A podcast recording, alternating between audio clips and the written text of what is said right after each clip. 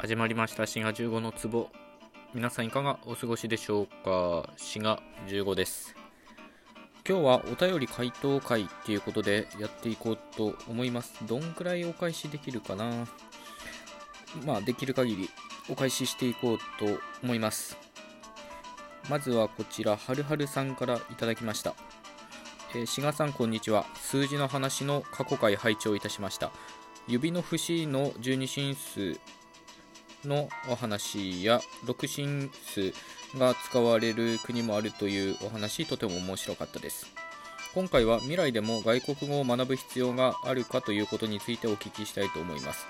以前は Google などによる機械翻訳の翻訳の精度はあまり良くなかったです。しかし近年では Google などの機械翻訳の精度が上がってきているように感じます。また音声翻訳機も販売されており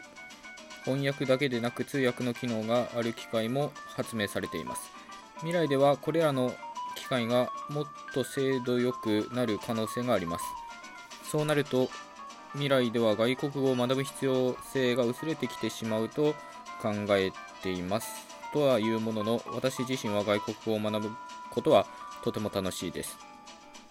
外国語学習の未来について志賀さんが思うところがありましたらご意見をお聞かせいただけると幸いです。では、ということで、えー、どうもはるはるさんありがとうございます。まあね、外国語を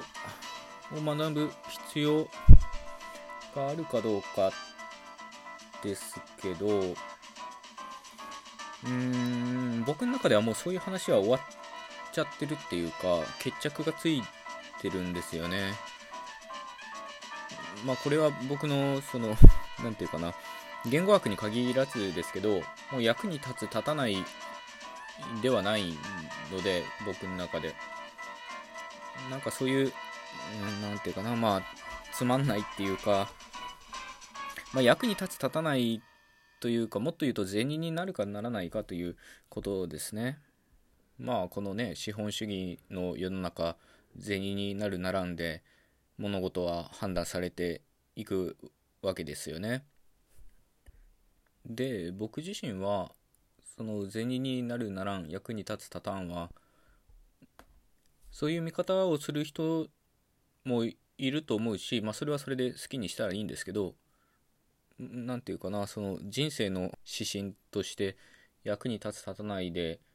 物事を見るのは良くないと思ってるのでまあ外国語学習もしかりというかはるはるさんみたいに今後も外国語学習が楽しいと思ってやる人は絶えないと思うのでそれこそね多様性を尊重するような世の中に向かっているとしたら世界が向かっているとしたら外国語学習も、うんまあ、むしろどんどん盛んになっていってもおかしくはないと思うんですよね。まあそもそもこの番組も割とそういうスタンスで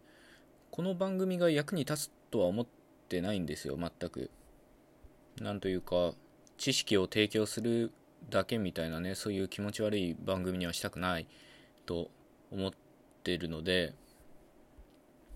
まあいっか。あんまり話しすぎるとちょっとね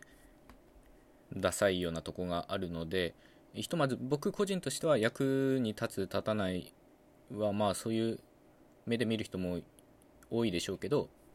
だからといって外国語学習が落ち目になっていくとは到底思いませんというね、まあ、そういう回答にしたいと思います。はい、というわけで、はるはるさん、お便りありがとうございました。続きまして、2通目のお便りは、まんじゅねこさんからいただきました。えー、差し入れと一緒にいただきました。ありがとうございます。消滅危機言語のお話を消滅危機言語の満州語を勉強しながら配置をいたしました。ちなみに私のラジオネームのまんじゅは満州です。ということで、えー、まんじゅ猫さんどうもありがとうございます。まあなかなか数奇な運命というかね、をたどってる言語ではありますね。満州って当然中国大陸の言語ですけど、系統としてはツングス語族に属すので、文法的にはかなり日本語に近かったりするんですよね。ただ満州族が新王朝を建てた時に、まあ、漢民族に同化するっていうことで言語もどんどん中国語に取っ換えていったんですよね。それで今消滅危機言語ということになってるんですよね。まあ、このことから民族と言語は必ずしも一致しないことがあるということですね。この満州語の場合は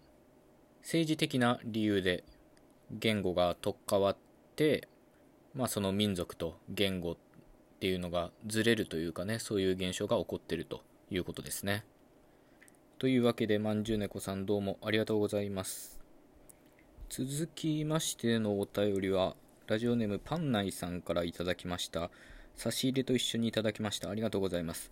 えー、はじめまして、パンナイと申します。昔から言語のことに興味があってトークをいつも楽しみに聞いております。中学の時、何でもいいから英文で書けと言われて、夏目漱石の本は英訳したら夏目漱石ではなくなるというテーマで書いたら英語を教えていた先生が納得してくれて嬉しかったのを覚えています。言語がなくなると世界がなくなるという熱い語りに共感しました。私もそう思います。ところで質問をいいでしょうか。私の住む長崎県の五島の方のイントネーションが時々東北に似ていると感じます。八丈島の言葉でも東北みたいな感じがあるとおっしゃっていたので、その理由について何かご存知でしたらお聞きしたいなと思いました。えー、本当に言葉って面白いです。ということで、えー、どうもパンナイさんありがとうございます。五島にお住まいなんですね。僕も友人に五島列島出身の者がいたので、ちょっと懐かしいなと思いますね。ほいで、まあ、五島の方言の、まあ、イントネーションというかアクセントだと思いますね。が、東北に似ているということでしたが、まあ、おそらくこれは無アクセントのことでしょうね。五島列島の方言っていうのは無アクセント方言であるっていうことで割と有名なんですよね。で九州だと他にも無アクセントの地域はあるし、まあ、四国にもちょっとあったりとかあるいは宮城山形あとは北関東あたりも無アクセント地域なんですよねでなんでこうやって地理的に離れてるのにそれぞれの方言で同じような特徴を有してるかというとですね方言集権論っていう考え方があってこれは